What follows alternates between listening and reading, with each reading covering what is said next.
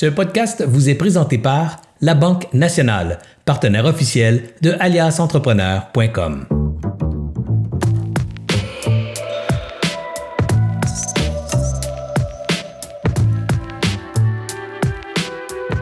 Cinq, quatre, trois, trois, et puis sûr, deux, un, go! Salut, bonsoir tout le monde, Serge Beauchemin ici de chez Alias Entrepreneur. Évidemment, mon opening line, vous avez commencé à l'entendre plus qu'une fois, vous la connaissez. Je suis même rendu que je la fais quand je fais des annonces, je la fais tout le temps.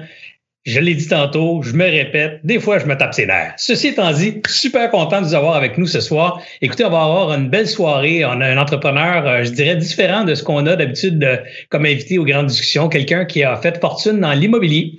Alors, euh, le mot entrepreneur, ça s'applique aussi à entrepreneur général. Hein, c'est le même mot qu'on voit souvent dans l'immobilier. Alors ici, à soir, on a quelqu'un qui a littéralement fait fortune, vous allez voir. Une belle histoire à raconter. Quelqu'un qui c'est un self-made man, comme on dit, comme je les aime, les gens qui partent de rien, qui se bâtissent, qui se créent un avenir et tout ça, à sueur de leur front et, à, je dirais euh, au courage de leur audace. Bref, avant qu'on aille à, notre invité, euh, je vous rappelle son nom, hein, au cas où vous ne l'auriez pas entendu déjà, Ray Junior Courtemanche. Là, je dis Ray on pourrait dire Ray aussi, mais je présume qu'il préfère qu'on dise Ray que, que Ray. Alors, euh, Ray, euh, mais il parle français, il parle très bien français. C'est un francophone, vous allez voir. Avant qu'on fasse, euh, avant qu'on fasse ça, je laisse toujours un peu de temps aux gens de se brancher parce que Facebook, contrairement à la télé, à la télé, on a comme conditionné notre cerveau. Ça commence à 7h30. On est assis devant la télé, 7h30, prête.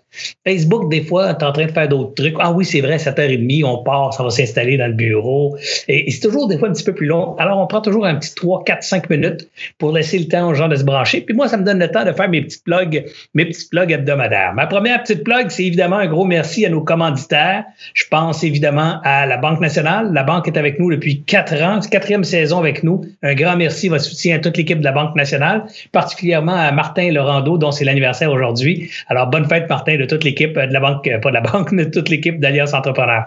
Merci aussi à, euh, à Jean euh, l'équipe d'Estrie, qui, euh, qui a développé une superbe solution pour tous les gens qui veulent gérer leur agenda de travail. Donc, au lieu, oubliez Excel, oubliez les papiers, oubliez les systèmes manuels, Agendrix, c'est l'application qu'il vous faut. Et un grand merci aussi à Planet Hoster euh, qui, qui donne dans l'hébergement, l'hébergement de sites web et l'hébergement de solutions euh, finalement en ligne. Alors un grand merci aussi à, Planet Hoster pour leur soutien à Alias. C'est grâce à nos commanditaires qu'on peut vous offrir ces soirées gratuites.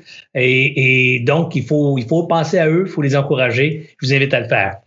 Euh, également, J'en profite pour vous dire quelque chose. J'en ai parlé la semaine passée. En fait, on a fait une petite découverte et je vous le rappelle pour ceux qui n'étaient pas là la semaine passée. On s'est rendu compte que quand les gens interagissent avec nos, nos diffusions, avec nos posts sur Facebook, ben, du coup, les gens qui se sont abonnés à nos pages et à nos publications voient euh, ou du moins ont plus de chances de voir nos publications. Imaginez, vous êtes abonné à la presse, hein, c'est parce que vous voulez la recevoir, la presse, vous êtes abonné à la presse, mais les gens de la presse disent, on va te l'envoyer, la presse, quand ça va nous tenter, quand on va trouver que tu la regardes assez souvent ou que tu sais, que as passé assez de temps à la lire. Si tu as passé, passé de temps à la lire, c'est du quoi, on te l'enverra pas? Pourtant, tu t'es abonné. Alors, c'est le même phénomène avec les pages d'Alias Entrepreneur pour qu'on puisse nos abonnés puissent voir nos pages, il faut que les gens qui regardent nos posts, ils like ou ils commentent. Alors, s'il vous plaît, prenez quelques instants maintenant, pendant que je vous parle, pendant que je fais des, des annonces puis toutes sortes de petites affaires de poutine de maison, prenez deux secondes pour aller dire Oh my God, j'ai hâte à ce soir. Oh my God, ça va être super bon. Bon Dieu qui est drôle, Serge, je l'aime tellement, il est tellement cool. J'aime Alias, j'aime. Dites n'importe quoi de sympathique quand même, mais dites de quoi en commentaire tout de suite maintenant. Faites un like, faites les deux, faites un partage en plus payez-vous à traite, c'est gratis. Mais quand vous faites ça, ce que vous faites, c'est que vous nous aidez à être visibles à notre crowd, aux gens qui se sont abonnés. Quand on a fait le test il y a deux semaines, il y a des gens qui ont dit hey, ça fait deux ans que j'avais pas vu tes affaires, Serge, je comprends pas pourquoi je les voyais pas. Ben, c'est plate, là, mais c'est Facebook qui décide, c'est pas toi. Alors, pour contrer un peu Facebook, faites des likes, gênez-vous pas. Il y en a qui écoutent avec leur téléphone, tu peux faire des petits. Ah oh, oui, des petits cœurs. On aime ça, les cœurs. OK? Faites-nous plaisir, on a besoin de vous autres. Euh, on poursuit nos grandes discussions. C'est une bonne nouvelle. Vous êtes tellement nombreux à nous envoyer des commentaires tous les mercredis soirs, tous les jeudis matins. On est inondé de commentaires positifs. Ça nous fait plaisir. Ça nous donne beaucoup de motivation. Alors, on continue à faire les grandes discussions jusqu'à fin mars au moins. Peut-être même jusqu'à mi-avril. Mais l'année passée, quand il a commencé à faire beau, vous avez comme droppé ça bien vite parce que vous êtes allé jouer dehors. Alors, cette année, on va être plus prudent. On ne s'annoncera pas trop longtemps. On vous fin mars, mais j'ai déjà plein de bons invités et j'en ai toute une pour la semaine prochaine. Alors, je dirais ça tantôt. Vous allez des fois mon pip-pip, c'est parce que je parle sur mon laptop, alors ça se pourrait que vous entendiez des notifications qui apparaissent. Alors, donc, euh, nos grandes discussions mercredi soir, 19h30 jusqu'à la fin mars.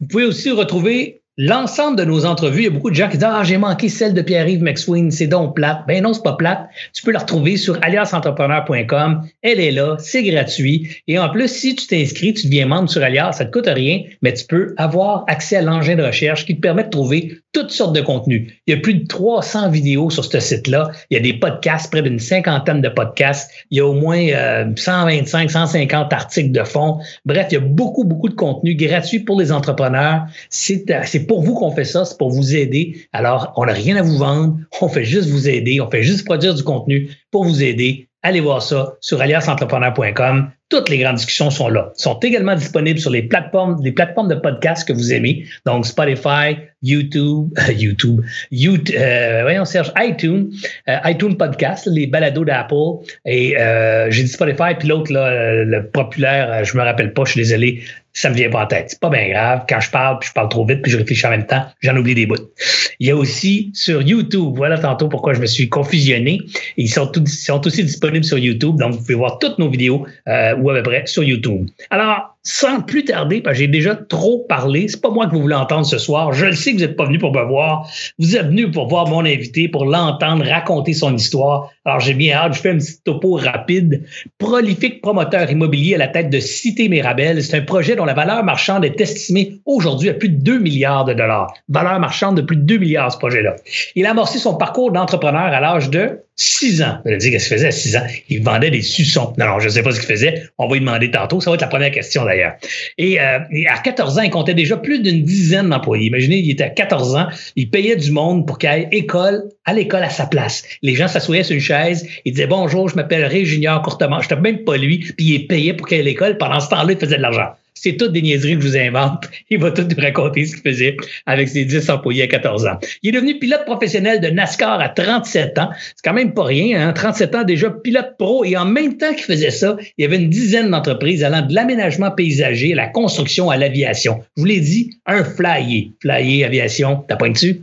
Et que je suis drôle. En mars, son histoire se retrouvera dans un livre prochainement. Donc, vous allez pouvoir avoir l'occasion de de parcourir toute sa vie en détail dès mars prochain, puisqu'une biographie sort, le titre Le bâtisseur visionnaire. Excessif, imaginatif, passionné, mesdames et messieurs, Ray Junior Courte Manche. Ray, si tu veux, allumer ta caméra et joindre à nous. Bonjour. Salut Ray, comment ça va? Ça va bien, toi? Oui, ça va bien. Écoute, c'est moi tantôt qui disais que t'aimes mieux, probablement mieux de faire appeler Ray que Ray, puis moi, je viens de t'appeler Ray trois fois de fil. Ben oui, c'est sûr que dans le fond, c'est le diminutif de mon prénom parce que mon vrai prénom, c'est Raymond, sauf que aux courses, quand il m'annonçait dans le micro, s'il fallait qu'il dise mon nom au complet, j'avais le temps de faire un tour de plus. Fait qu'on a diminué mon nom à Ray, comme ça, ça passait mieux. Puis euh, quand je coursais aux États-Unis, le, diminutif de Raymond, Ray, mais ça se dit très bien, un peu comme euh, Ray Kroc de McDonald's. Fait que moi, j'étais Ray, le pilote de NASCAR. Alors, euh, c'était vraiment comme plus facile pour les commentateurs de parler de mon nom. Ray, euh, avant qu'on aille plus loin, euh, j'ai commencé tantôt dans l'introduction en te présentant comme un gars qui est parti à six ans en affaires. Qu'est-ce que tu faisais à six ans en affaires? À six ans, tu dans, dans, la première année, en fait, là? Ben, dans le fond, quand j'étais tout jeune, ma mère est partie, j'avais peut-être 4, 5, ben, 3, entre 3 et 5 ans, parce que c'était du in et out. Puis euh, mon père, il était mécanicien dans une station de service. Puis il adorait les, voitures, puis il savait monter dans ce temps-là, il appelait ça des stock cars. C'était des voitures modifiées pour faire euh, de la course. Puis euh, quand on allait au circuit, il y avait un talent incroyable, même avec pas beaucoup de budget, il réussissait à gagner régulièrement.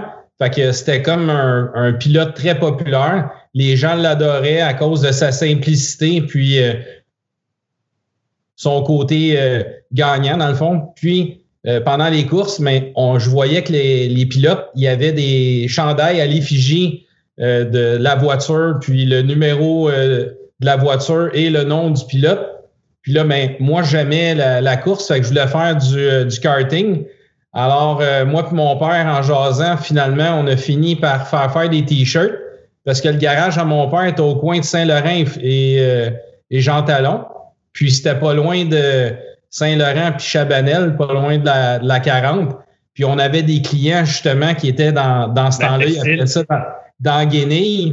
Puis là, ben, ils nous faisaient les t-shirts pour 1,50$, puis on les revendait au circuit euh, de course pour 5$. Euh, fait que c'était ça, dans le fond, mon, mon premier euh, commerce que, que je marchandais. Je m'installais sur une table de pique-nique je pliais mes chandails vraiment cute, comme euh, dans les grandes étais boutiques. Jeune, t'étais jeune, belle petite tu vends des t-shirts pour ton papa, ça devait vendre en tabarouette ton affaire. Oh, c'était pas mal populaire. Même, euh, je te dirais que la première euh, fin de semaine, je dois en avoir vendu au-dessus de, de 100 t-shirts. La façon qu'on s'avait entendu pour les partages, c'est que on déduisait la, la, la fabrication du t-shirt 1,50 la différence, on se la partageait à deux. Fait que là, mais moi, avec l'argent de, que je réussissais à faire avec la vente des t-shirts, mais ça me permettait d'aller faire des, des, des rides de karting après les courses. Fait que c'est comme ça que j'ai pogné à piqueur de la course automobile. On peut comprendre, on peut comprendre. Puis on peut deviner aussi que le deal de 50-50, ça a dû être proposé par papa en faveur de Fiston pour y apprendre, entre autres, que l'argent, c'est quand tu fais un deal, il faut que tu partages avec tes partners. Ben, je suis pas sûr qu'à 6 ans, tu avais déjà toute cette notion-là de 50-50, mais définitivement que ton père était un beau modèle pour toi. On l'entend dans le partage euh, que tu viens de nous donner. Euh, ça s'est poursuivi, cette aventure-là, parce que je disais tantôt qu'à 14 ans, tu avais une dizaine d'employés. C'est-tu encore de la vente de t-shirts qui t'animait jusqu'à 14 ans ou tu étais rendu ailleurs?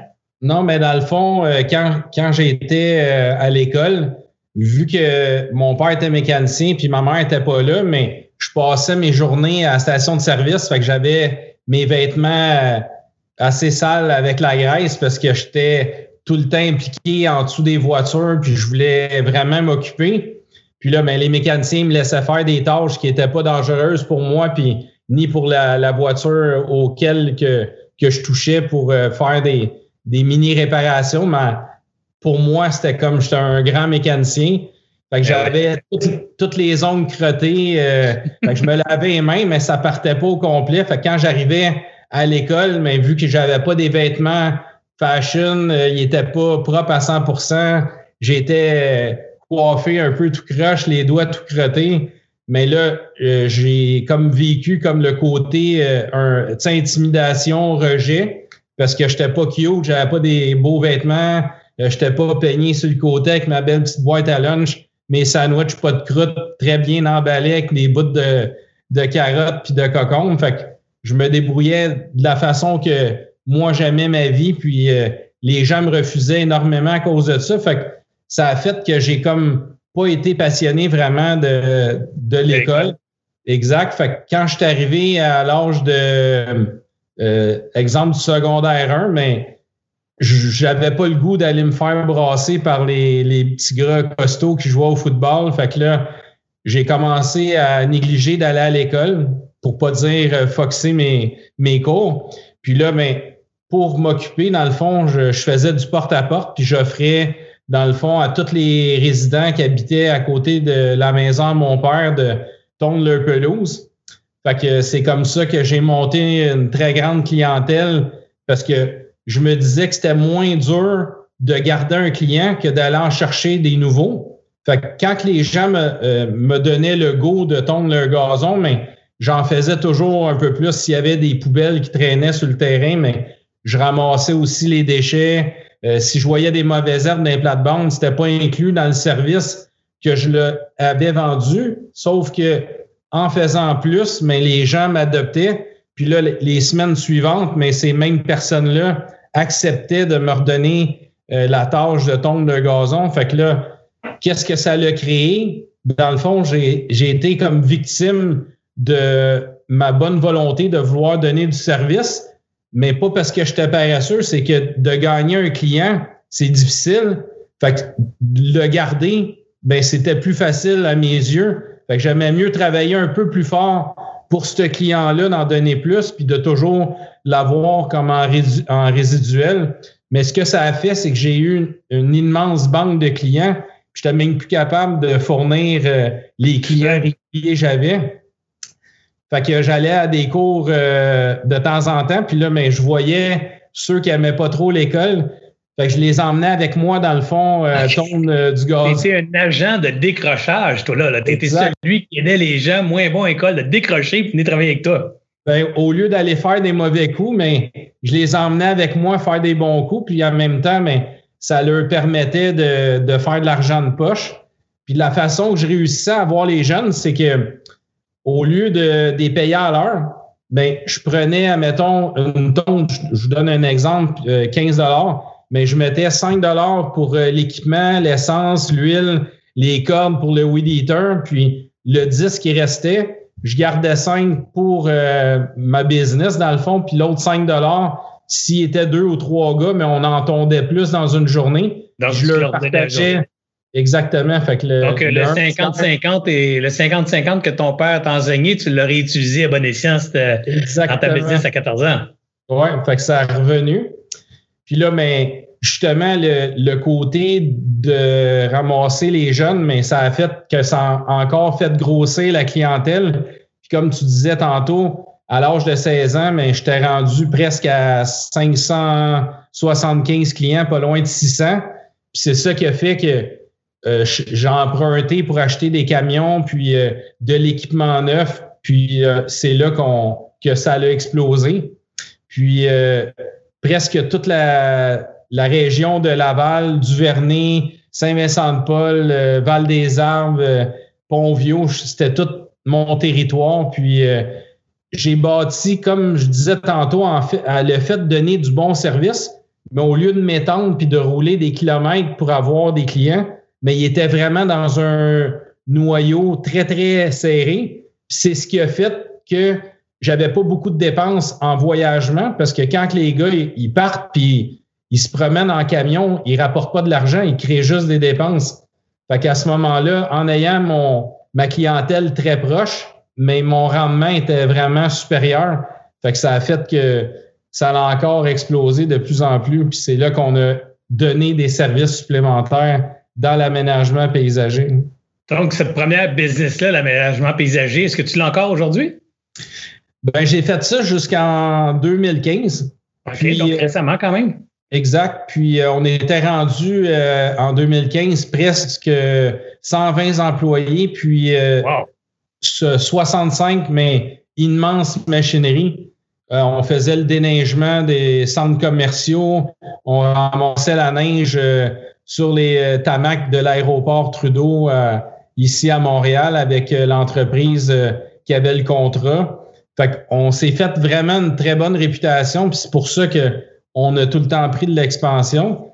Puis, quand que, à un moment donné, mais je faisais tellement de travaux que je faisais vivre les pépinières dans la région de Laval. Puis là, mais j'ai décidé justement pour entreposer mon équipement, ma machinerie, j'ai acheté un terrain, euh, j'avais 21 ans. J'avais payé 675 euh, 000. Puis là, ben, j'avais parti un centre jardin à cet endroit-là. Fait que ça s'appelait le centre jardin bonsaï. Fait à cet endroit-là, j'avais ma terre, le sable, les arbustes, les vivaces, les engrais, le garage pour faire la maintenance de la machinerie. Fait que ça n'a jamais arrêté de, de prendre l'expansion. Comment tu as financé ça, cette transaction-là, 675 000 à 21 ans? Il a fallu qu'il y ait un banquier qui ait confiance en toi? Ben, sérieusement, c'est un peu là que j'ai appris beaucoup dans l'immobilier parce qu'avant d'acheter ce terrain-là puis cette maison-là, euh, j'étais chez mon père, puis euh, toute mon administration, mon équipement, j'exploitais tout son terrain, le garage. Euh, dans le fond, c'était comme si mon père, euh, il restait juste sa chambre, mais le reste du terrain et de la maison, je l'utilisais pour mon entreprise.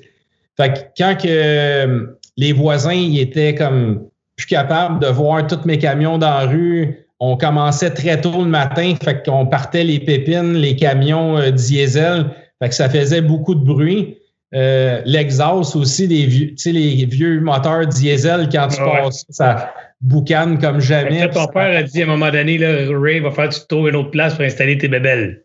Ben là, ça a été à la ville, là, ça, ça, ça a été loin. fait que finalement, euh, encore à Laval, dans le parc industriel centre de Laval, euh, j'ai vu euh, ce terrain-là à vendre. Puis dans le passé, il y avait un mini centre jardin, tu sais, sur les coins de rue qu'on voit qui vendent des légumes, des fleurs, tout ça.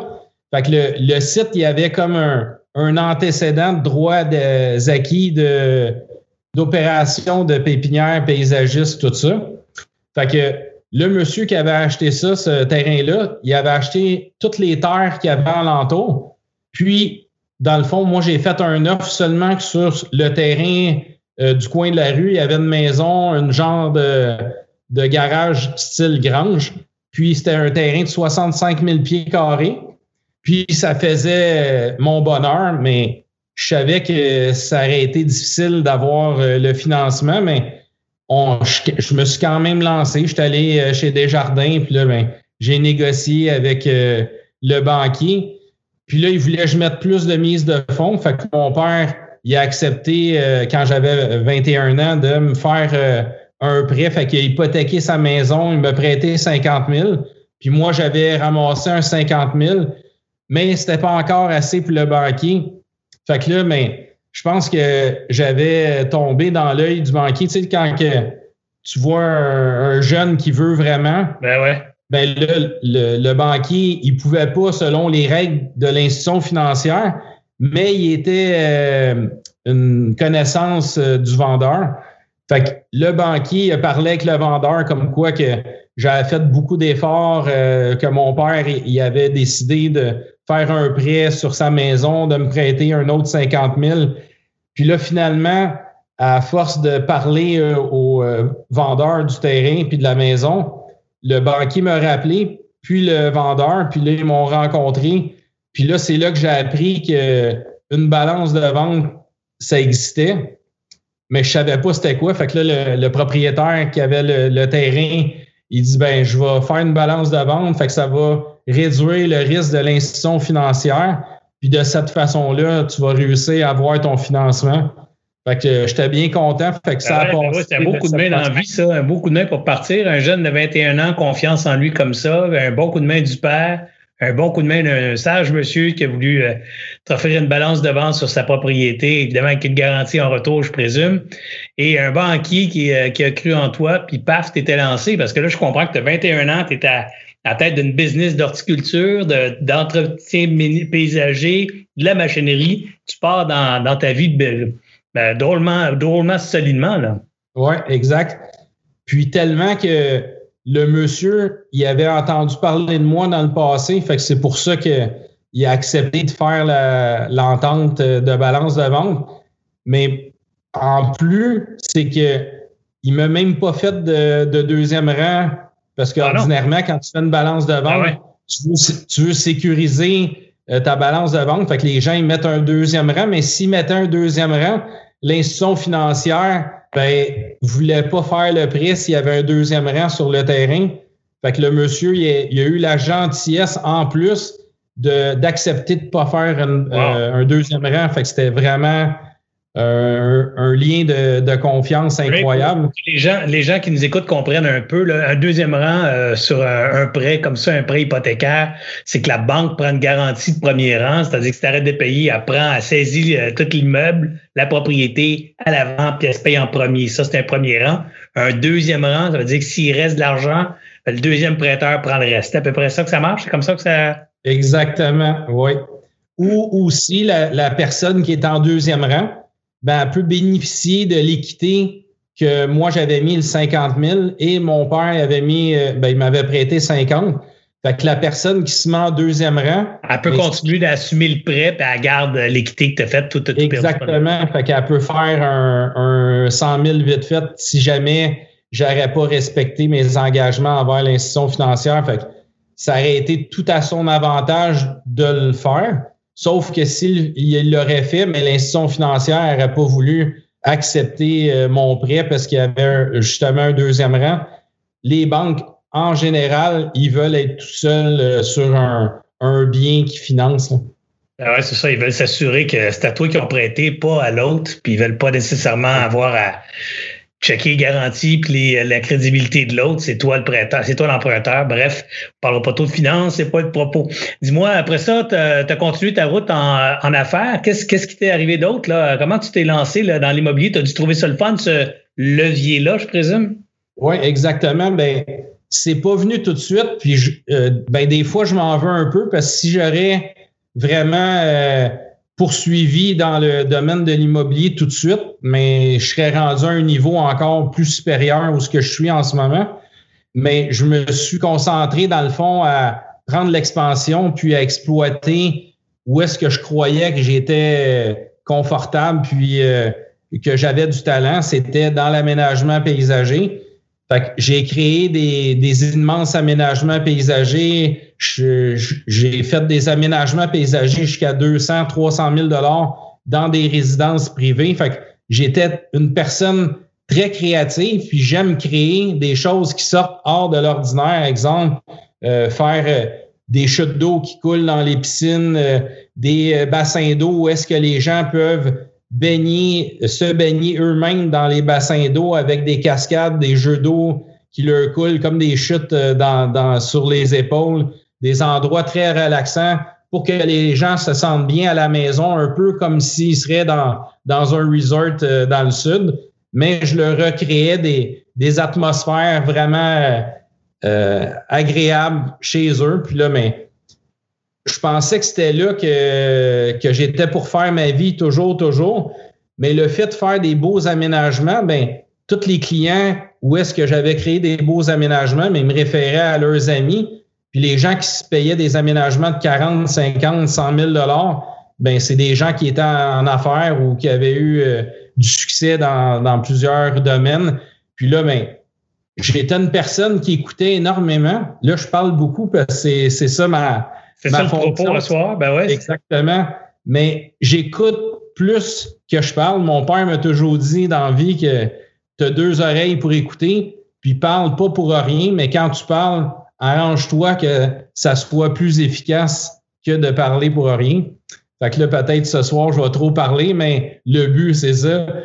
Fait que c'était que j'écoutais mes clients énormément, puis on dirait que les gens plus âgés, quand ils ont une oreille de quelqu'un qui est attentionné puis qui a l'air passionné, ben les gens aiment partager énormément leurs connaissances, ben leur, bons coups, leurs mauvais coups, puis tout ça. Regarde ce qu'on fait à soir, tous les deux. Là, on parle de nos, nos bons coups, tout ça, aux plus jeunes qui nous écoutent. Alors, c'est la même chose qui se répète. Et voilà. Alors, euh, ces gens-là, mais ils m'ont appris énormément dans, dans ma vie de, ben, de croissance aussi et d'entrepreneuriat j'avais des clients dans toutes sortes de domaines. Fait que peu importe le domaine, j'écoutais les gens, ce qu'ils avaient à me partager. Puis, les gens, ils sont plus portés à vouloir parler de leur bon coup. Puis, il y a un monsieur, à un moment donné, il dit, si tu veux aller plus vite dans la vie, mais il dit, faut, faut que tu avances tout le temps, mais il faut pas que tu recules. Puis, il dit, la façon de pas reculer, il dit, quand tu parles à des gens qui s'ouvrent à toi, si tu es capable de leur faire parler de leur, leur mauvais coup qu'ils ont fait, mais ça va te permettre d'aller encore plus vite dans la vie parce que des fois, tu peux avancer rapidement. Puis, admettons, je te donne un exemple, tu es rendu à, un niveau, euh, on va parler en kilomètres, à 100 kilomètres, puis ça te pris euh, un an à atteindre 10 euh, kilomètres, mais ça a pris 10 ans à atteindre le 100 kilomètres. Mais tu peux faire un mauvais coup, puis revenir à zéro, puis même être en, en, position inférieure de quand que tu as commencé, parce que tu peux euh, faire une faillite, euh, il peut t'arriver des gros pépins, puis là, ben, tu viens démoraliser, fait que tu n'as plus le, la flamme parce que t'es dans tout ça. Fait que j'ai, j'ai tout le temps soutiré l'information de, de tous mes gens qui s'ouvraient à moi de me partager leurs mauvais coups. Puis le fait d'apprendre les mauvais coups, mais ça, ça te permet d'éviter ces mauvais coups-là. Fait que, par chance d'avoir fait ça, ça m'a permis toujours d'avancer, dans le fond, de monter une marche à la fois graduellement. Ray, on va prendre la leçon immédiatement. Quels sont les mauvais coups que, ou du moins un mauvais coup que Ray Junior peut nous partager et qu'on ne devrait pas répéter dans nos vies à nous? Ben, exemple, à un moment donné, quand j'avais mon centre jardin, je voulais combler les périodes tranquilles d'un centre jardin. Fait que c'est dans le fond la période de l'hiver parce qu'on était fermé. je voulais absolument avoir une activité au centre jardin pour que la clientèle puisse venir sur le site 12 mois par année mais on avait quand même le service de déneigement, mais ça n'emmenait pas du monde au centre jardin. Ben ouais. Alors, euh, j'ai bâti un immense euh, dôme, un peu comme un biodôme, mais vraiment gigantesque. Puis à l'intérieur, j'avais mis des plantes tropicales, des bassins d'eau, puis j'avais ouvert un fleuriste. Mais j'avais pas pensé que les fleurs euh, coupées, dans le fond, que ça se vendait. Oui, ça se vend bien, mais on dirait que la mode d'un salon euh, funéraire, parce que c'est ça qui est le gros gagne-pain d'un fleuriste, mais les gens donnent de moins en moins de fleurs. Puis les gens, ce qu'ils font maintenant, ben ils donnent des dons ben pour le cancer du sein, pour le cancer euh, ben exact. de toutes sortes de, de, bonnes causes. Tu arrivé avec une bonne idée, mais un marché qui était en décroissance solide. Exactement. Mais j'avais pas bien fait mes analyses mais dans ma tête, je faisais un bon coup parce que c'était un complément au centre jardin. Mais je me suis accroché, je me disais, ah, ça va finir par marcher, ça va bien aller, mais à chaque année, j'avais des pertes, puis tous les gens qui travaillaient pour moi, mes, mes proches euh, qui travaillaient aussi pour moi, puis tout ça, mes comptables me disaient, ah, lâche ça, tu t'accroches trop à, à ce concept-là de centre jardin, tu serais mieux d'avoir plus de liberté, puis de t'occuper juste de ton déneigement. Mais ben, c'est dur, hein? c'est dur, Ray, de lâcher une idée quand tu es convaincu que c'est la bonne. Puis surtout quand on vit dans un monde où il y a bien des gens autour qui disent lâche pas, c'est la persévérance, faut pas abandonner, faut pas lâcher. Fait que des fois, tu entends ça, ce message qu'il faut jamais abandonner, il faut jamais lâcher. Puis en même temps, tu as d'autres qui disent lâche pas, ça marche pas, t'es pognant entre les deux. Puis au fond, tu te rends compte que si tu avais fait tes devoirs comme faut, objectivement, tu aurais pu prendre une meilleure décision qui aurait été celle de lâcher ce, marché-là dans lequel il n'y avait pas d'avenir. Exactement, ou de bien faire mon analyse, euh, dans le fond, avant de démarrer, faire mon étude de marché plus approfondie. Mais j'étais euh, quand même euh, à 24 ans, fait que j'avais pas la sagesse que j'ai maintenant. Mais c'est très important avant de se lancer de faire vraiment des recherches et de s'assurer que le produit ou l'activité va se poursuivre. Tu sais, comme on, ben on voit maintenant que les restaurants, ben, les gens se sont habitués à commander en ligne en ce moment, mais c'est à y réfléchir avant de partir à un restaurant maintenant, à, à cause de la pandémie. Ben, on ne sait pas vraiment qu'est-ce qui va se passer après la pandémie. Est-ce que les gens vont venir fous puis vont se mettre à aller au restaurant parce qu'ils ont été privés pendant 12 mois ou bien il y en a qui ont pris l'habitude de plus cuisiner à la maison. Ben, c'est probablement ça qui va se passer, je pense. Hein? Exactement. Fait c'est très important de faire une analyse puis d'avoir un concept qui sort de le, vraiment de l'ordinaire, qui va se démarquer énormément pour que quand ça va redémarrer, mais que les gens soient interpellés par ton concept puis qu'ils aient vraiment le goût de venir à ton resto mais les choses qui sont euh, ordinaires ou standards, mais d'après moi, ça va aller en déclin, d'après moi. Fait qu'il faut vraiment être très, très avant-gardiste. Hey Ray, on est près de 300 actuellement. Je viens de recevoir un texto disant qu'on est près de 300 en live. Alors, euh, ceux qui nous écoutent, les 300 qui nous écoutez, là, prenez quelques secondes maintenant pour aller faire un like. Rappelez-vous que quand vous faites des likes, quand vous commentez, quand vous dites Oh my God, il est tellement inspirant, c'est tellement cool, c'est tellement bon, j'en veux encore. Trouvez de quoi de drôle à dire, une petite phrase, un peu plus longue, un peu moins longue, c'est pas grave. Prenez quelques instants, allez faire un commentaire tout de suite en dessous de la vidéo. Faites un like, ça nous aide beaucoup à obtenir de la visibilité auprès des gens qui suivent déjà euh, nos pages sur Facebook.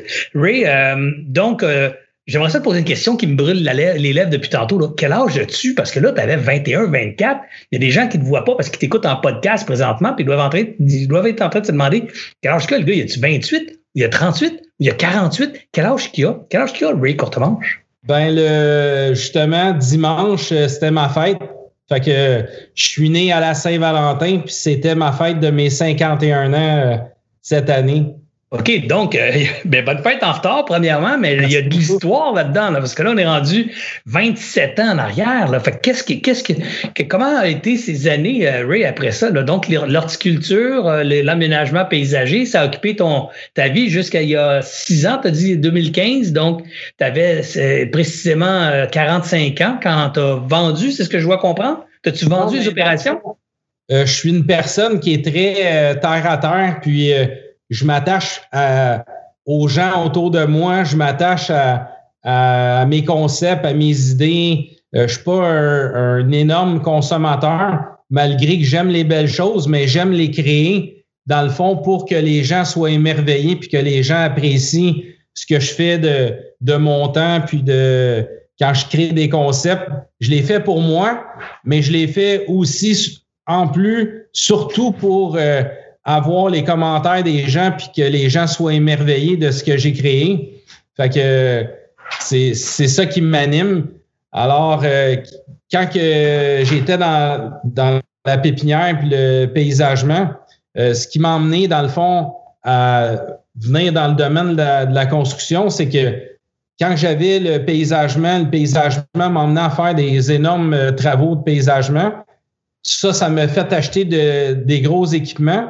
Puis pour occuper mes équipements quand j'en avais moins besoin sur mes chantiers, mais je louais ma machinerie, exemple mes 12 roues. Ben, on a travaillé sur euh, la démolition de la GM, on a travaillé sur la réfection de, du métropolitain, du tunnel Hippolyte Lafontaine, on a travaillé sur la construction de la, de la 30, euh, de la construction du 10-30, euh, le, le transport des matériaux en vrac, l'excavation, la mise en place euh, de la pierre. Fait qu'on, j'avais tous mes chauffeurs de camions qui transportaient la pierre. Puis tous ces projets-là, dans le fond, ils m'ont animé dans, dans un sens que j'ai vu comment que les gens construisaient, j'ai vu comment faire euh, du civil.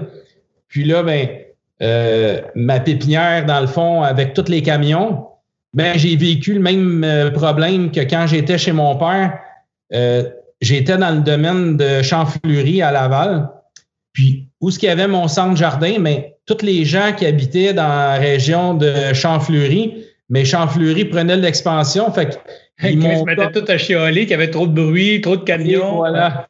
Exact. Fait que j'ai été là pendant euh, dix ans, dans le fond. Puis là, mais encore une fois, la ville me recommandait fortement de de quitter les lieux parce que je dérangeais les voisins. Ils m'ont toléré pendant peut-être un an, deux ans, le temps que, que je puisse trouver une alternative pour m'installer ailleurs. Et à ce moment-là, mais ben, je faisais des recherches pour euh, me relocaliser dans un secteur pas trop loin parce que, comme je disais euh, plus tôt, j'ai tout le temps travaillé des, à tisser des secteurs très serrés pour pas ben dépenser trop d'argent en voyagement puis euh, avoir des pertes. Fait que là, ben, j'ai trouvé un terrain sur le boulevard Michelin qui était pas trop loin de mon centre jardin. Puis c'est là que j'ai construit mon premier immense bâtiment industriel, un bâtiment euh, à condo industriel avec porte de garage en arrière, des bureaux en avant. Puis euh, c'est un bâtiment de presque 40 000 pieds carrés sur un immense terrain de 80 000 pieds carrés. Fait que ça a été comme le, le premier grand bâtiment que j'ai construit. Puis là, ben, euh, la pépinière, ben, ce n'était plus une pépinière. Fait qu'il fallu que je retrouve un, une alternative à rentabiliser mon terrain du centre jardin. c'est là que j'ai présenté plusieurs projets à la ville de Laval pour réussir à trouver un concept que la ville accepterait. Fait que j'ai commencé, dans le fond, vu qu'il y avait une maison sur le terrain, je voulais faire des triplex puis là, la ville, elle me disait non, on veut pas de résidentiel, parce que si tu fais du résidentiel, tu vas rapprocher tes résidences du parc industriel. Fait qu'on va continuer à avoir des plaintes ben de tes résidents puis des gens. Fait qu'ils voulaient absolument, je trouve, un bâtiment qui créerait une, une zone tampon. Fait que je suis arrivé avec des bâtiments euh, plus industriel, mais là, il me disait, tu rapproches l'industriel encore plus de résidentiel, ben ça marche pas plus. C'est là que j'ai été un des premiers au Québec à faire un bâtiment de deux étages en bois lamelé collé. Dans le fond, c'est toutes sortes de retailles de bois qui sont collées ensemble les unes sur les autres, puis ils créent des immenses poutres avec, euh, avec ce bois-là. Fait que ça, ça fait des poutres de plusieurs euh, dimensions. Ils peuvent même faire des ponts avec euh, ce nouveau concept-là. Fait j'ai été un des premiers au Québec à faire vraiment un bâtiment commercial et à bureau en bois lamelé collé. Fait que ça, finalement, la ville l'a accepté, mais ça a pris quasiment trois ans avant que, que je réussisse à avoir un concept qui, qui passe, dans le fond, au département de l'urbanisme, euh, au civil, à la ville. Donc, le choix, le choix de matériaux ici t'a aidé à ce que la ville accepte ton projet. Puis ton projet, c'était un projet locatif commercial, c'est ça que j'entends? C'était des tours, c'est comme des immeubles à bureaux? Exactement. Fait que ça, ça a été le, début de mon goût de faire des édifices à bureau. Fait que j'avais du locatif au rez-de-chaussée, c'était des commerces de proximité. Puis au deuxième étage, c'était des bureaux de, d'ingénierie, euh, dentistes, euh, plus des commerces, moins de services, mais plus de, de, spécialistes, dans le fond, architectes. Euh. fait que ça, ça a comme démarré vraiment à ce moment-là mon goût de l'immobilier comme j'avais acheté le terrain dix ans euh, plus tôt, ben ma, valorisation sur le terrain était comme incroyable. la valeur du terrain avait plus que, que triplé. Fait que déjà là, mon équité pour aller chercher le financement pour euh, la construction, ben, j'avais déjà une bonne partie de la mise de fonds de fait juste avec la valorisation du terrain. Fait que ça, ça a été comme un de mes plus gros bâtiments quand j'ai démarré. Puis là, après ça, je me suis lancé dans le résidentiel dans la région de Blainville, Fontainebleau, euh, Point Zéro sur le lac, euh, Bois des Filions. Fait que là, c'est là, que. Tu t'es mis à acheter des terrains pour construire ou tu t'es mis à construire dans des terrains que les gens achetaient puis te, ils te contractaient là, ou te sous-contractaient pour la, la, construction de la maison? Ben, j'ai vraiment parti à acheter des terrains et là, j'offrais, dans le fond, euh, Clé en main. Je bâtissais les maisons à mon goût, à moi, avec mon concept, ma touche artistique qui faisait que mes maisons se démarquaient par mes idées. Puis là, ben, c'est ce qui a fait que mon nom a grandi très rapidement dans le domaine de l'immobilier parce qu'au lieu de faire des choses qui étaient déjà existantes, mais oui, c'est des maisons, mais des styles de maisons, il y en a sans fin. Dans le fond, ça peut aller, euh, c'est sans limite. Fait que là, ben, je créais des maisons contemporaines très flyées, fait que ça allait interpeller les gens rapidement.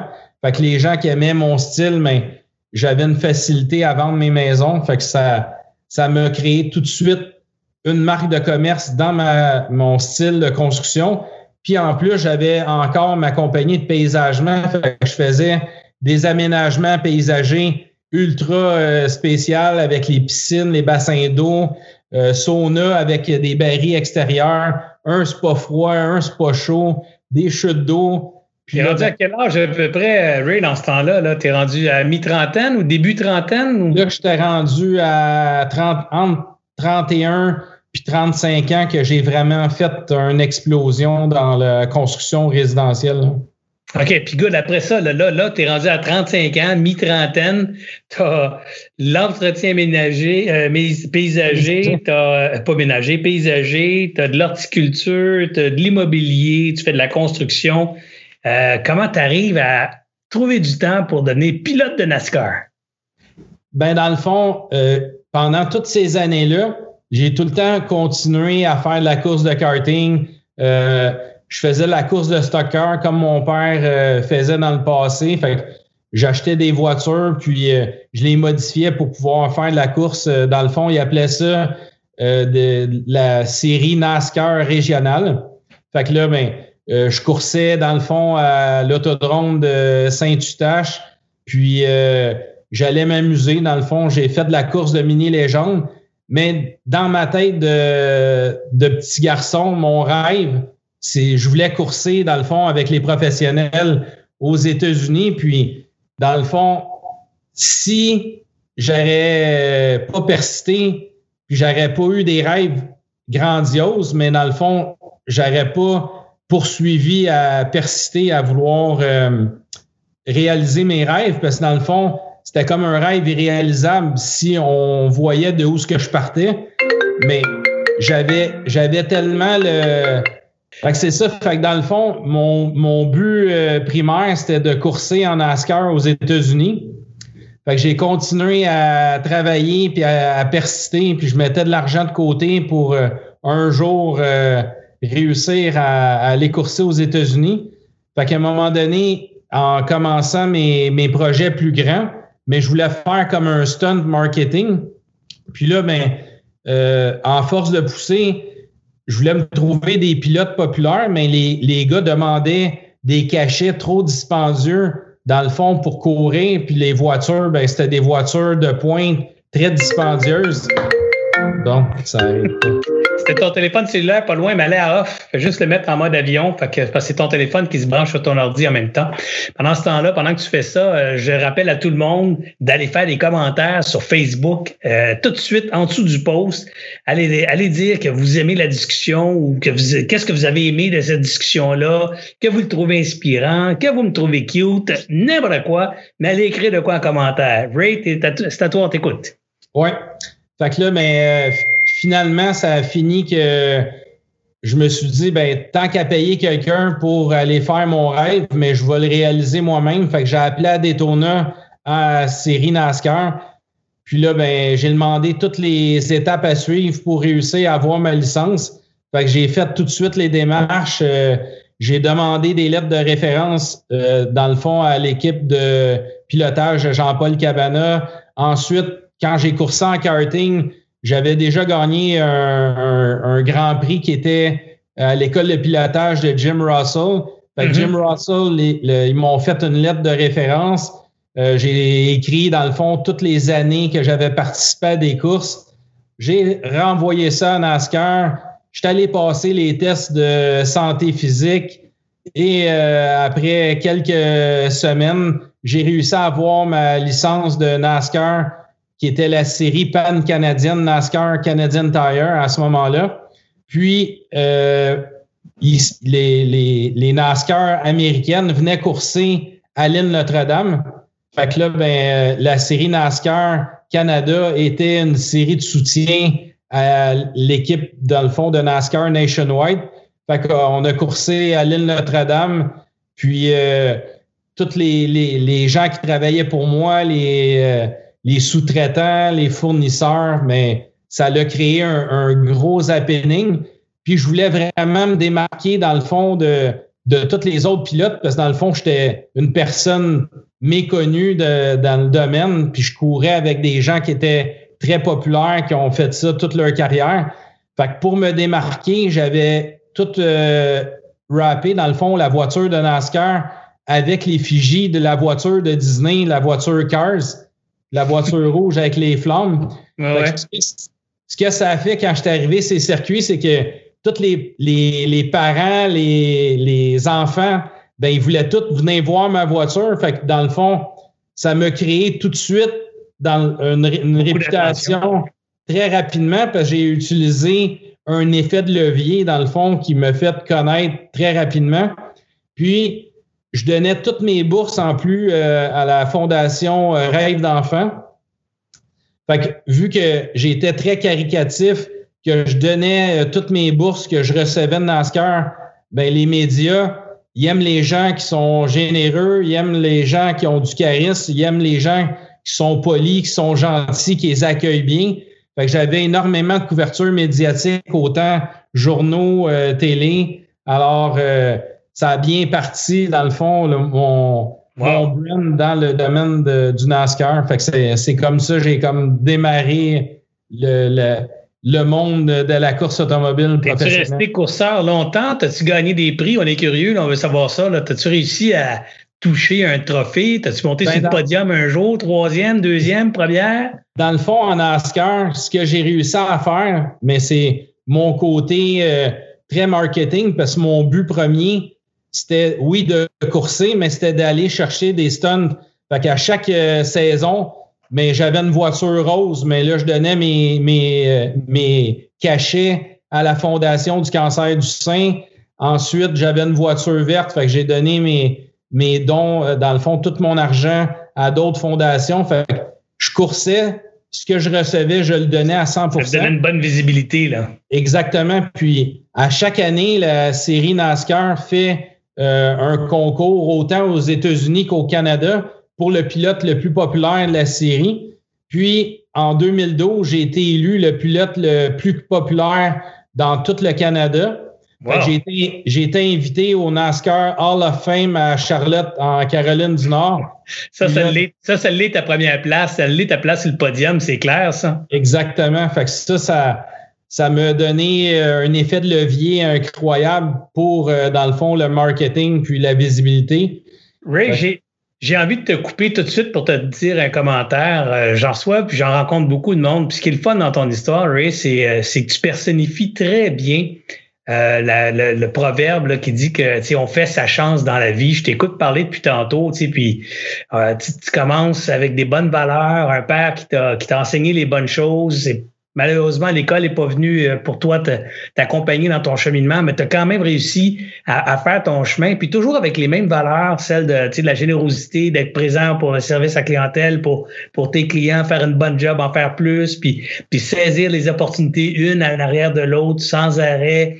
Euh, et, bref, aujourd'hui, euh, je regarde l'homme que tu es devenu, c'est quand même un beau parcours, parce que, comme je dis tantôt, tu, tu personnifies bien ce, côté de on fait sa chance. Parce que quand on te regarde, moi, je te connaissais pas les détails de ta vie, mais je connaissais évidemment pilote de NASCAR, puis d'autres affaires qu'on va parler tantôt. Puis de l'extérieur, j'entends des gens dire Oh ouais, mais lui, il l'a eu facile, tu sais, il y a eu des plugs, il y a eu des si, il a été, euh, il a été sponsorisé par ci. Puis en fait, quand j'écoute ton affaire, c'est non, non, non, tu as pris le téléphone, tu as appelé les gens de NASCAR, tu dit comment on fait de devenir pilote, tu sais. Ben ça, pour moi, c'est comme Oh my God, c'est wow, tu sais. Puis la même affaire avec ton histoire d'immobilier où ben, on dit, il faut que tu trouves une autre place, tu fais du bruit. Ben, encore là, inventif, plutôt que de te victimiser, trouve une solution, multiplie, réutilise le terrain, change la vocation, refinance ta patente, puis tout à coup, boum, ça crée de l'abondance, de l'abondance que tu utilises intelligemment. Bref, c'est très inspirant de t'écouter. Euh, je vois le temps qui passe. Comment est-ce qu'on passe maintenant à la quarantaine? On arrive, euh, on fait du NASCAR, on a trois, quatre, on était rendu à quatre, quatre compagnies ou à peu près dans ce temps-là. Euh, et là, il t'arrive un, comme un effet de levier dans l'immobilier parce que tu deviens quand même assez important comme joueur dans l'immobilier. Parle-nous un peu de, de, cette croissance ou cette percée pour toi dans le domaine de l'immobilier? Ben dans le fond, qu'est-ce qui me démarquait énormément dans l'immobilier? je te dirais, c'est pas d'avoir de l'argent, mais c'est de créer des choses qui sortent de l'ordinaire, puis que les gens d'aujourd'hui, avec toutes les informations des réseaux sociaux, ben les gens aiment payer pour quelque chose, mais qui n'est pas comme les autres. Puis, j'ai tout le temps poussé sur des concepts très créatifs, imaginatifs, qui en donnent plus aux gens, que les gens euh, se sentent bien, euh, se sentent confortables, qui se sentent relax. J'essaie d'aller chercher énormément les, les émotions, le, le, confort, que quand les gens sont, ils parlent de moi, ben ils parlent de moi passionnément parce que ce que je fais leur apporte quelque chose qu'ils ne retrouveraient mm-hmm. pas dans un autre produit qui est pas. Une autre chose que tu personnifies bien, c'est euh, toute l'attention que les entrepreneurs donnent aux autres. Moi, j'ai toujours dit que l'entrepreneur, c'est quelqu'un qui, qui tripe à aider les autres, à trouver des solutions à des problèmes autour de lui. Ben, tu, tu le démontres bien dans tes propos aussi que c'est ce qui t'allume le plus, c'est de faire du bien, faire du beau pour les autres. Puis ça, ben, ça crée de l'abondance, ça crée des résultats. Mais d'abord, ta motivation, c'est pas les résultats, le cash, c'est d'abord faire de quoi de beau qui fait triper les gens, euh, de quoi différent. Et encore là, c'est tout en ton honneur. Parle-nous de ces projets immobiliers. Donc là, tu tripes à faire de quoi différent, créatif. Mais comment ça t'amène à devenir le magna que tu es aujourd'hui euh, en immobilier?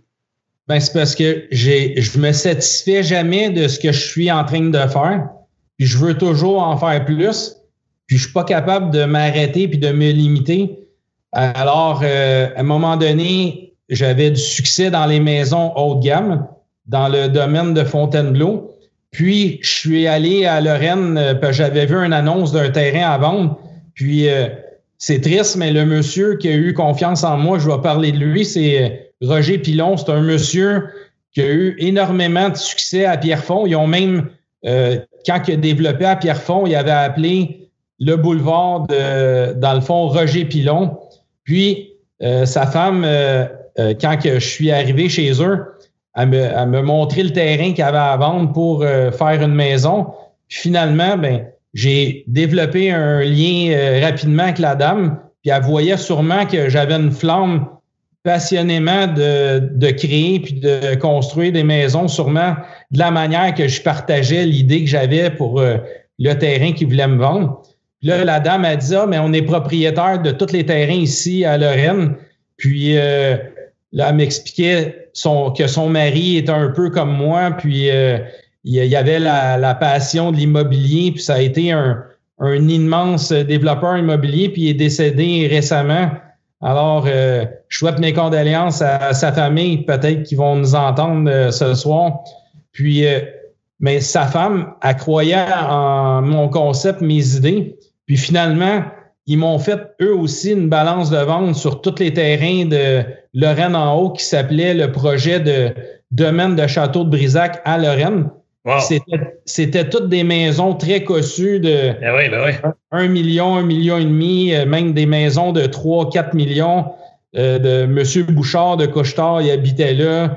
Euh, la, famille. c'est un beau quartier, là. Exactement, des maisons très, très cossues mais c'était des maisons de style château victorien. Ah, c'était, la mode à, cette, époque-là. Exactement. Fait que là, moi, je voulais encore me démarquer. Fait que je voulais faire des maisons très modernes avec des portes de garage vitrées, des toits en pente euh, d'un pan euh, très gigantesque, pas de colonnes de style château, euh, pas de tourelle, tu sais, vraiment contemporain, slick, carré. Mais là, il fallait que j'emmène ça à la ville euh, pour euh, faire accepter au CCU puis au PIA. Mais ça m'a pris énormément de, de concepts puis de plans avant que la ville accepte que je réalise une première maison.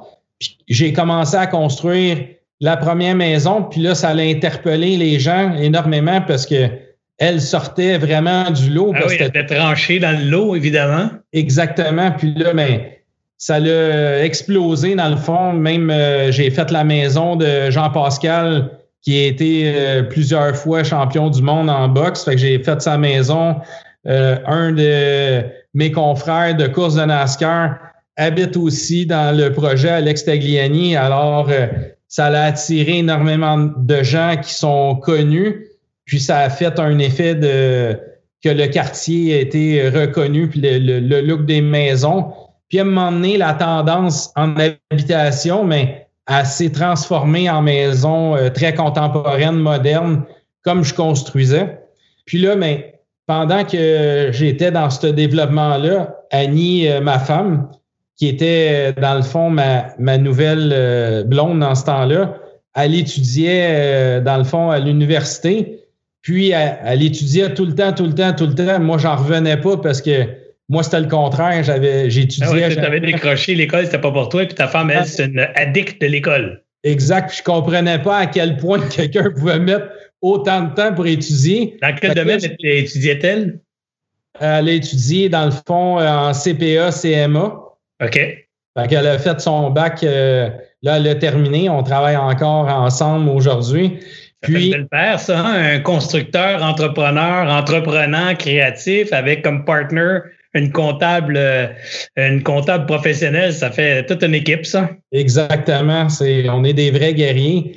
Puis là, mais ben, le fait qu'elle étudie à la maison, mais au lieu d'avoir des agents immobiliers, ben j'ai, dit à Annie, ben tant qu'à être à la maison, on va utiliser la maison, puis euh, tu feras visiter les, les gens qui sont intéressés pour des demeures, puis là, en même temps, mais ça va te donner euh, un cachet, un salaire pour étudier, puis en même temps servir la clientèle.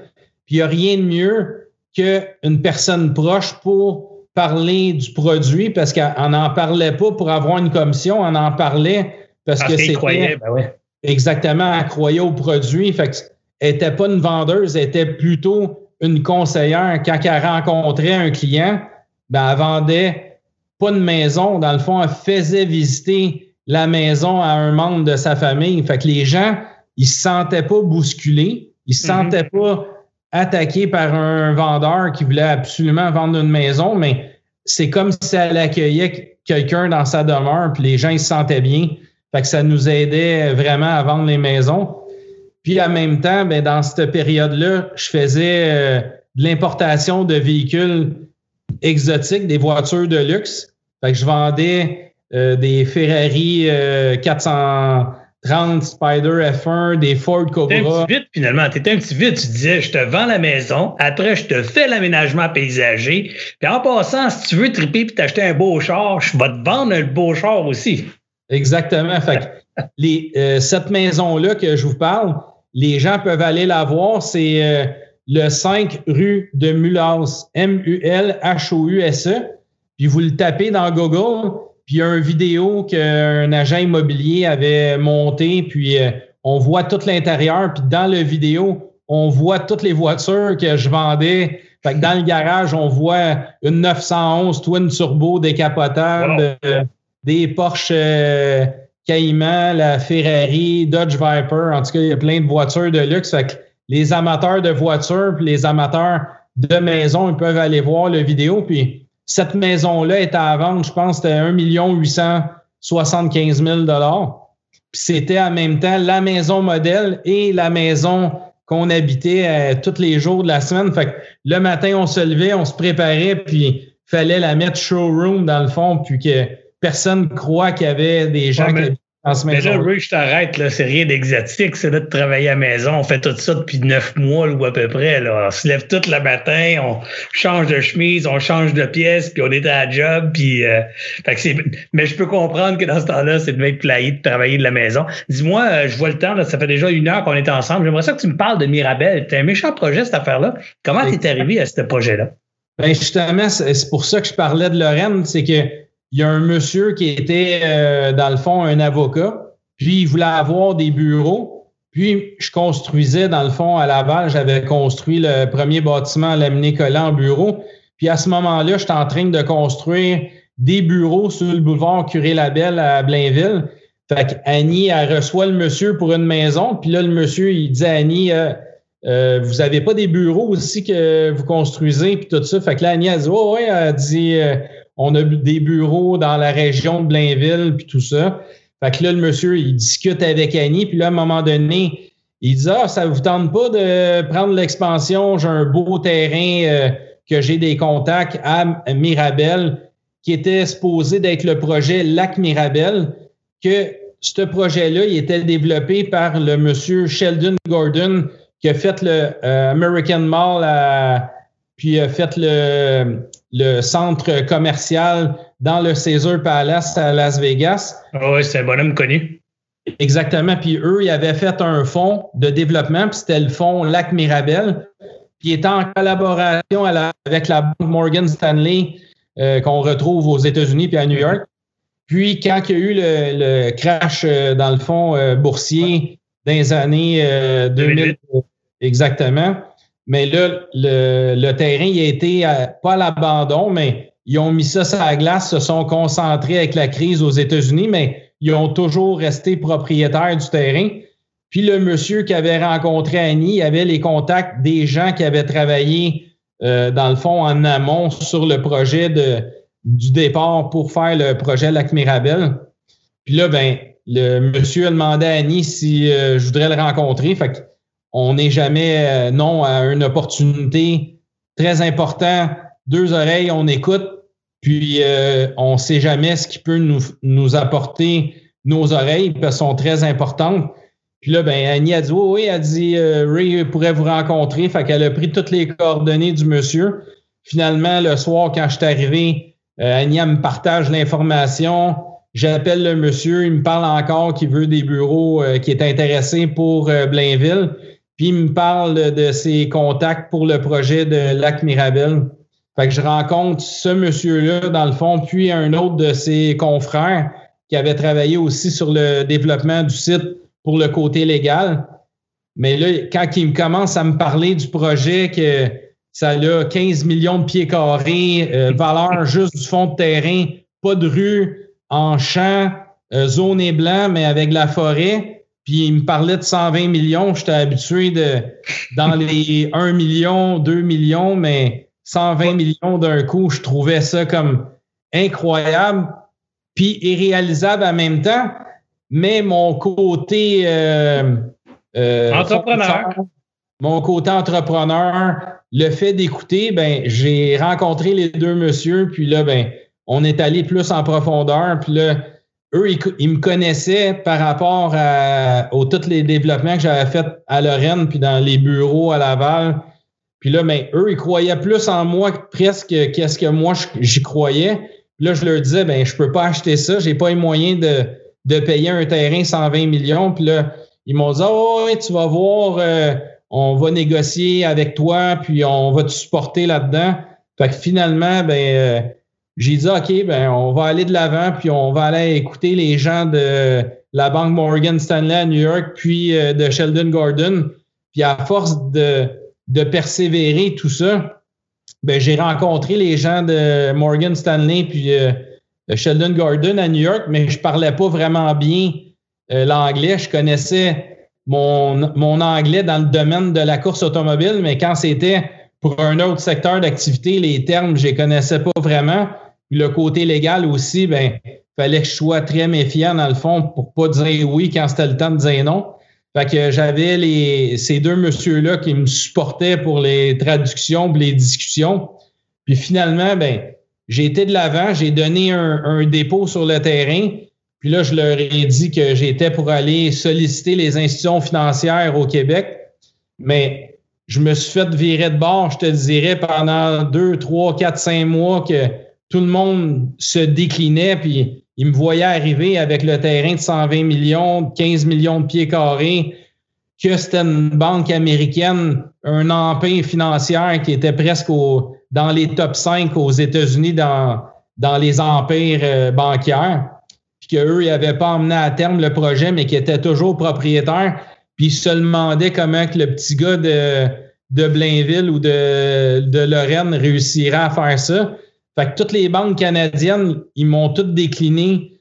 Euh, puis là, mais dans le fond, moi, je leur emmenais ça, mais je présentais le projet avec ma passion, mes idées, euh, euh, toutes mes conceptions, je voulais faire des tours de 15 étages, 18 étages.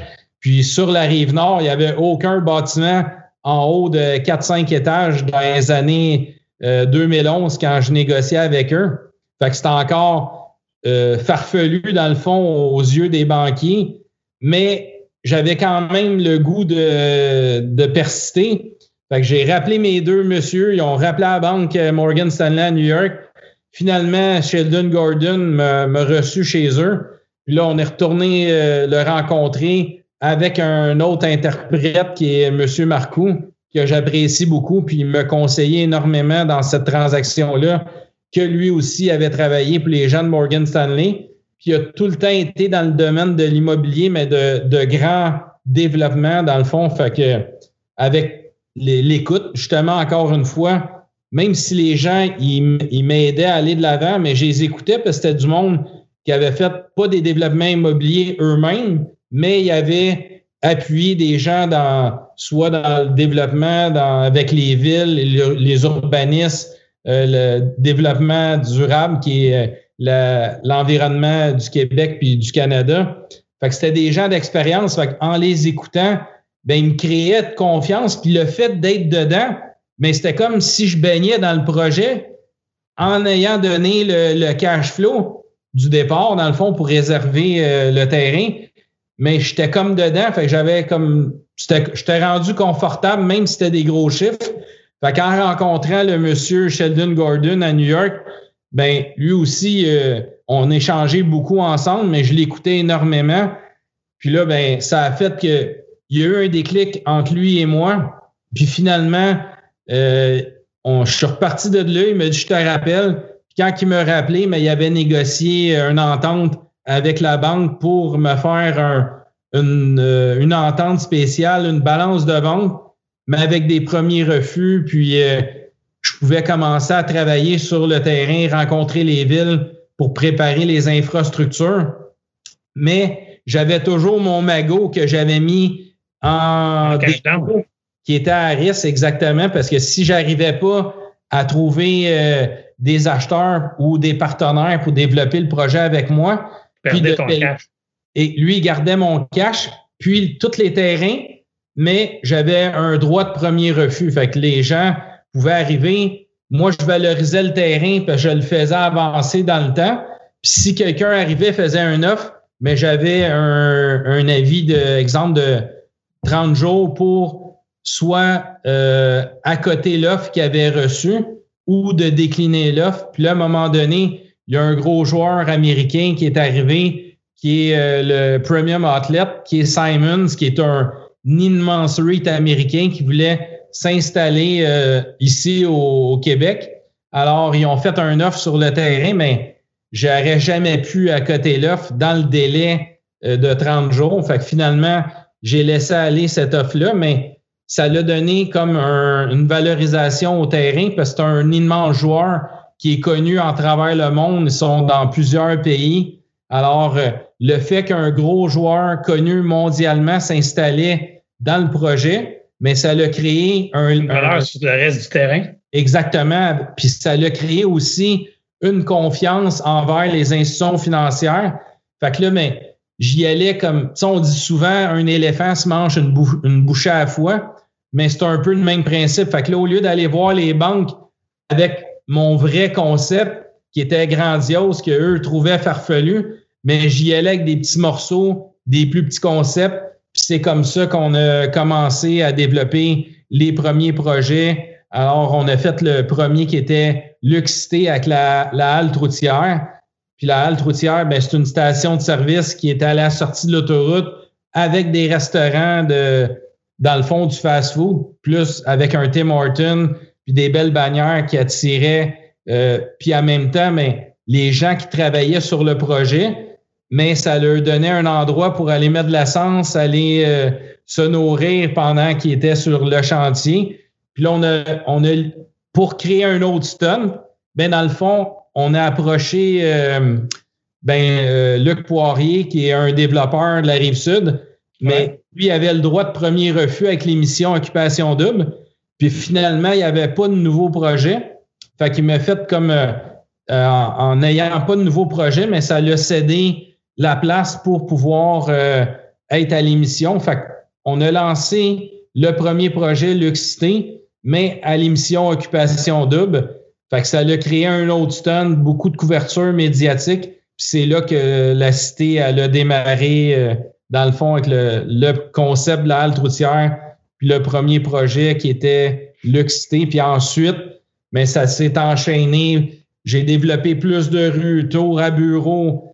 Euh, j'ai été le, premier à construire une tour de 15 étages sur la rive nord. Encore une fois, aucune institution financière croyait à ce qu'un projet de 15 étages pouvait se construire sur la rive nord, mais je croyais tellement que j'ai démarré euh, quand même au départ sans même avoir le financement, juste avec mon cash flow. Puis là, un moment donné, j'étais rendu à 5 millions de dépenses. Puis là, ben, je me suis reviré vers un prêteur privé que je remercie puis que, que j'apprécie beaucoup, qui a été aussi dans le développement immobilier. Puis le projet maintenant, il est construit.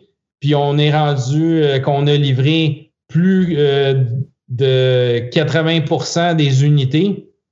Puis, il nous reste maintenant en ce moment 29 unités à livrer. Puis, on démarre la taux 2 de 15 étages. Fait qu'il faut jamais, quand on se fait dire non 50 fois, mais il faut pas arrêter parce qu'il reste des chiffres à l'infini. Puis, dans le fond, il faut persister jusqu'à temps qu'on ait un oui. Fait que j'ai appris ça quand j'étais jeune, puis je vendais du chocolat. Mais je tenais aux portes jusqu'à temps que ma boîte de chocolat soit vide. Fait que faut jamais s'arrêter aux 50 ou aux 100 premiers noms. Il y a un moment donné quelqu'un qui va dire oui. Fait c'est ça qui fait que la cité de Mirabel aujourd'hui, elle, existe, elle a vu le jour. Puis on est là depuis 2011, on est rendu en 2021, puis on a bâti euh, presque 1,5 million avec tout l'ensemble des projets qui s'est développé dans Cité Mirabel, puis on va dépasser le cap des 2, 2 milliards euh, d'après moi, d'ici euh, un an ou deux au maximum. Puis plus ça va, bien plus que le projet est connu, puis plus ça attire des gros noms. Puis là, ben, on est en train de faire un des projets locatifs les plus luxueux sur la rive nord, qui est le projet Le 700. Que les gens qui sont à l'écoute, il faut aller voir euh, sur Google, encore une fois, condo locatif 700, vous allez voir, c'est le plus gros chiffre numéro 7 qui va être construit sur la Terre. Puis on s'est inscrit euh, dans le livre de record Guinness. Quand on va avoir terminé le projet, mais les gens du livre de record Guinness vont venir constater si qu'est-ce qu'on leur a présenté est vrai. Puis là, ben, à ce moment-là, c'est là que tu es accrédité comme euh, d'avoir battu un record Guinness. Tout le temps, en créant des concepts originaux, des stunt marketing, de pas arrêter euh, aux 50 ou aux 100 premiers noms, ben c'est dans le fond, c'est ce que je partage ce soir avec vous tous, puis avec toi, Serge. Fait que c'est d'être persévérant puis jamais lâcher. Hein. Ray, euh, Ray c'est une histoire très inspirante que la tienne. Puis euh, un grand merci d'avoir euh, de m'avoir contacté pour venir nous la partager. Euh, faut dire que c'est ça qui s'est passé. Tu m'as écrit, tu as dit écoute, j'ai envie d'aller raconter mon histoire à ta gang, ça te tente dessus. Moi, je te connaissais déjà parce que tu étais venu la raconter ton histoire aux jeunes étudiants lors d'un congrès à, l'Association des clubs étudiants entrepreneurs, une association que, que je supporte encore et que je soutiens depuis presque dix ans. Alors, donc, j'avais su que tu avais fait un méchant, méchant coup ce, ce week-end-là. Les gens avaient trippé sur ton histoire. Fait que j'ai définitivement dit oui quand tu m'as contacté, puis je regrette pas. C'était une, un beau moment ce soir avec avec toi, euh, une belle histoire très inspirante, euh, parsemée de, belles valeurs, du moins des valeurs que, que moi aussi euh, je défends et, et, que et je propage autour de moi. Alors vraiment un grand plaisir et un honneur de t'avoir rencontré. J'invite tous les gens à se procurer ton bouquin quand il sera disponible. je répète le titre, ben, tu peux le dire toi-même. Le titre du bouquin, ça va être? C'est le, le bâtisseur visionnaire. Puis, euh, il va être disponible dans le fond sur euh, tout le système de ADP qui est distribution de livres de Québécois. Fait qu'on va être dans toutes les grandes librairies du Québec. Exactement. Vente en ligne. On va être sur Amazon. On est euh, sur toutes les plateformes qui vendent des produits en ligne. Puis, on va être aussi chez Walmart. On va être vraiment partout, partout en travers le Canada. Puis, disponible aussi en travers le monde par l'Internet. Puis regarde bien ça, Ray, ce qu'on va faire. On va en faire, on va en donner tiens, on va en donner 10, OK? On va en donner 10 autographiés par toi parmi les gens qui vont partager le lien de la vidéo ce soir avec un commentaire du genre allez écouter cette histoire-là, c'est complètement fou. Alors, ceux qui vont faire des shares, ceux qui vont faire des partages ce soir de la vidéo, on va ramasser votre nom dans une boîte, on va tirer 10 noms au hasard, on va filmer ça, on va vous envoyer le livre quand il va être sorti, quand Ray aura l'occasion de les signer et de nous les faire parvenir. Ça nous fera un grand plaisir. Tu es d'accord avec ça, Ray? Ben oui, c'est vraiment gentil. Puis, je voulais te mentionner que j'appréciais énormément ce que tu faisais pour les entrepreneurs parce que si, mettons, tu aurais fait ces émissions-là quand j'étais plus jeune, mais ça m'aurait donné un effet de levier, puis ça m'aurait peut-être propulsé encore plus que, que je suis aujourd'hui. Exactement. Fait que je te félicite de donner autant de temps euh, pour tous les gens qui sont passionnés de l'entrepreneuriat. Puis comme tu disais tantôt, la première fois que je t'ai vu, c'était à l'événement à Saint-Hyacinthe. Puis euh, je trouvais que tu étais une personne très attractive, que je voyais tous les jeunes autour de toi, puis je me disais, un jour, je vais faire comme Serge Beauchemin, fait que tu ne le savais pas, mais je te le dis ce soir, que le fait de devoir partager aux autres ton côté, ta flamme entrepreneuriale, mais si j'aurais eu la chance de t'écouter quand j'étais plus jeune, mais je serais peut-être déjà rendu à un autre niveau aujourd'hui. Fait que je te félicite. Puis merci encore de donner du temps comme ça. Eh bien, fin, Ray, ça me touche beaucoup. Puis euh, sache que chaque fois que Ray euh, dit un truc comme ça, ben il y a un autre Ray qui t'écoute, euh, qui, qui, qui est back then, 4-5 ans en arrière, qui se dit c'est quoi, moi aussi, je vais m'impliquer, moi aussi, je vais donner autour, moi aussi, je, peux faire une différence. Puis en chambre, ensemble, Ray, on va, on va changer le Québec, on va, on va améliorer les conditions de vie de, de, de, de notre société pour nos kids, les tiens, les miens, puis les kids de nos kids. Alors, ensemble, on va construire un avenir meilleur un grand merci d'avoir été avec nous à soir.